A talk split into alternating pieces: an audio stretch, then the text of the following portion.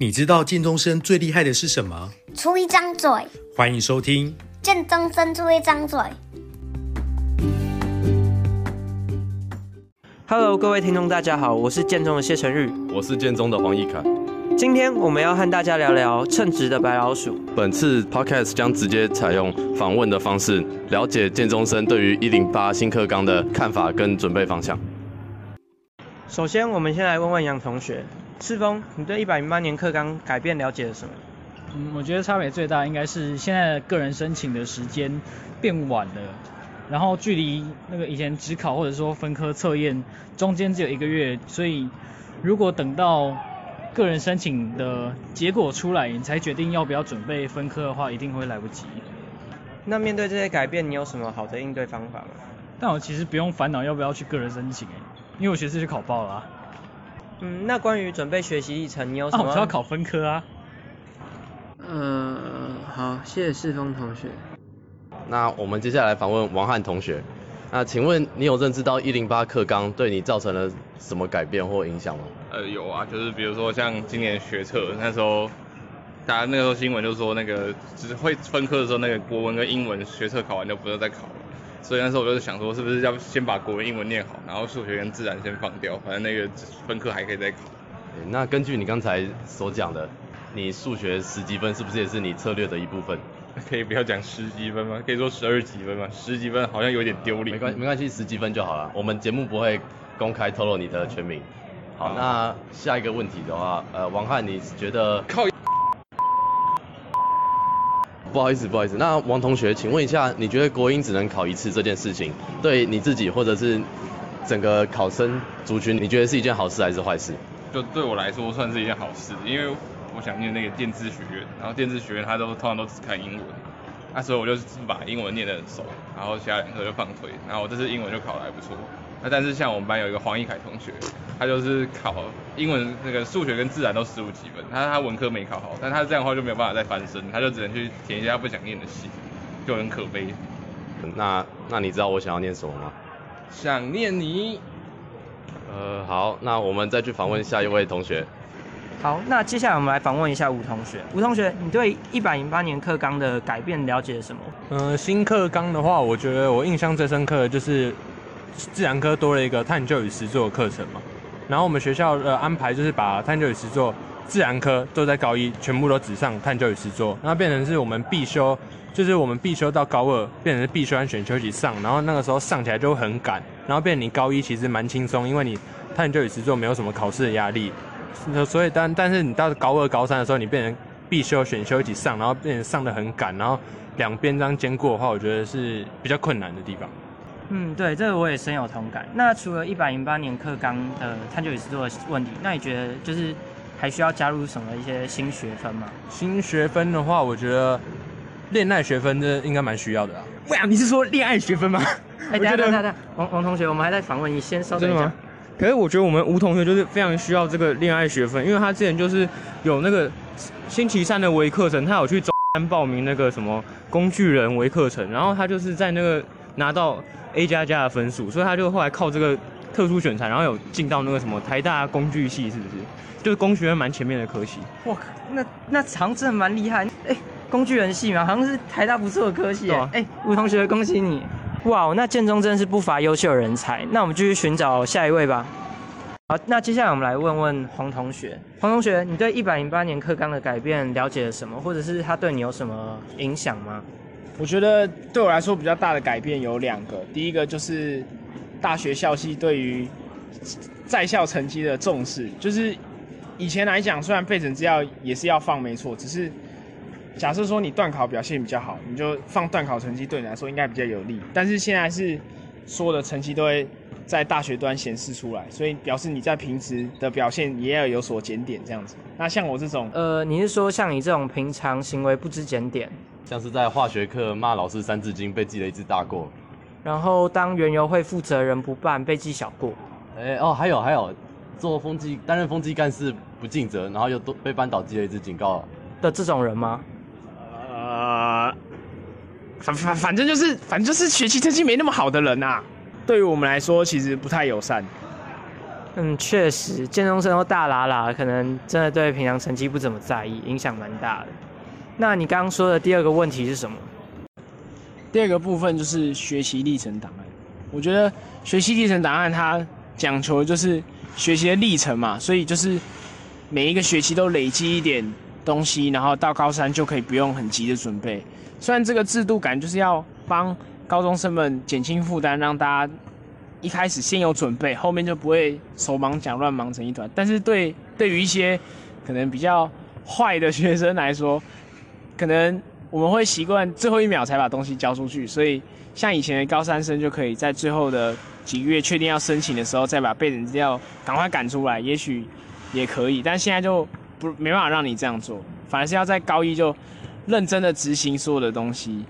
那这样反而也降低了我们的容错率。就是假设你高一的时候，其实譬如说你的排版技巧或是可能实验成果都不是很好，到高三比较成熟的时候，你也没办法弥补这样。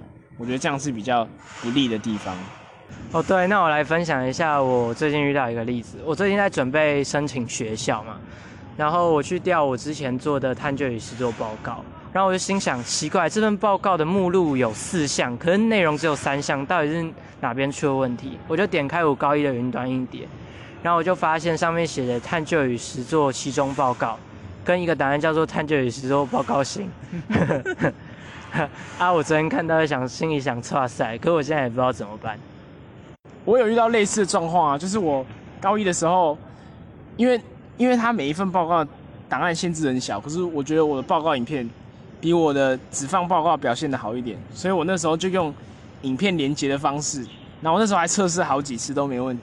结果我高二的时候回去看我以前的报告，啊，点开连接，哎、欸，没失效，哎、欸，哇塞！但是嗯，也没办法补。嗯，相信大家也遇到很多类似的状况。那我们谢谢黄同学的分享。好，接下来我们来访问陈阳勋同学。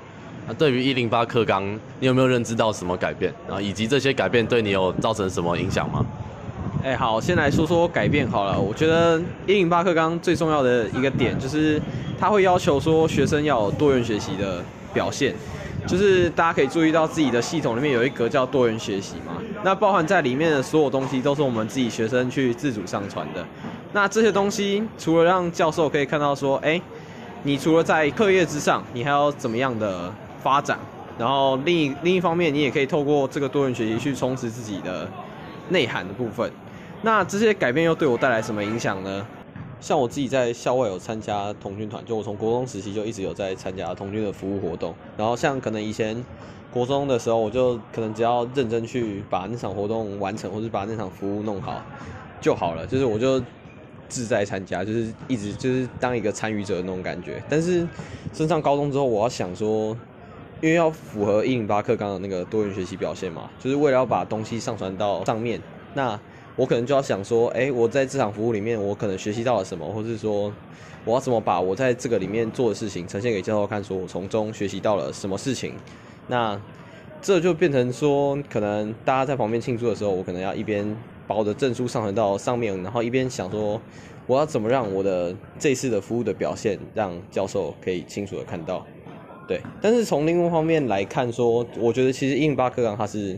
也是有好的部分，像是旧课纲的话，他可能就会希望你说，就是你先完成课业上的成绩之后，然后你再去做有关于玩乐或是像是社团或是其他方面的事情。但是新课纲他是希望你说，哎，你除了课业之外，你还有其他的表现，那这也可以同时让学生有更多元的方向去发展。就是你成绩不好没有关系，但是你可以在其他方面有更多的发展。好，那杨勋。你在高一高二的时候也是班联会的一员嘛？那请问你在班联会有没有什么具体的证件或者是作为可以对应到大学校系要求的多元表现，然后呼应我们一零八课纲的这个精神？哎，像我本身是副主席嘛，然后我们那个时候提出一个还蛮酷的证件，是我们在学校里面装镜子，就是大家其实可以知道，建中在这个校园里面镜子的分布数量非常少，然后为了就是连几乎是在厕所外面。都没有镜子，你可能要到无障碍厕所，少数的无障碍厕所里面才会有。然后，所以我们就在学校的一些小角落，就是会装设镜子，然后让学生方便整理自己的服装仪容。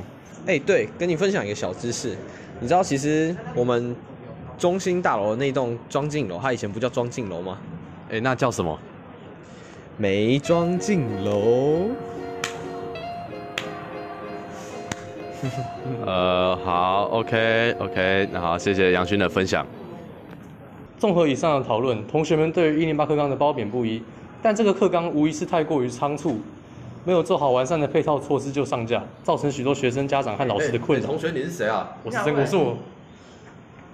哎，这我们的 Podcast，麦麦克风先还我们，你在干嘛啊？哎，到到时候到时候到时候这一段删掉，莫名其妙。好，综合前面的访问，有的建中生认为一百零八年课纲给课业表现不那么出色的同学一个机会。也从中学到多元自主的精神，更在同届高中生一片混乱中取得升学的先机。但也有人持不同的看法，他们认为一百零八年课纲无疑增加学生们的负担。首先，不知道未来的方向的同学无从准备符合大学要求的学习历程；再来，制作学习历程有时效性，如果档案的连接坏掉，或者是那时候有打错字。那么高三回头看也没有办法修改高一高二的内容。最后，高一高二那时候做的学习历程的视野、思考深度都没有高三来得深、来得广。当高三生回头看高一高二所做的学习历程，反而会觉得那时候的内容不够优秀，没有办法符合大学端的要求，所以只好重做，反而更花时间。那之前做的学习历程就浪费了。以上就是本集 podcast 的内容，希望各位白老鼠们都能上心目中理想的校系。别忘了订阅我们的节目，打开小铃铛，给予我们五星好评。当然，也可以留言给我们哦。最后，谢谢大家的聆听，我是谢承玉，我是黄奕凯，哈哈，我又来了，我是曾国硕。哎，还有我，还有我，我是学生考不好杨书想不到文组员吧。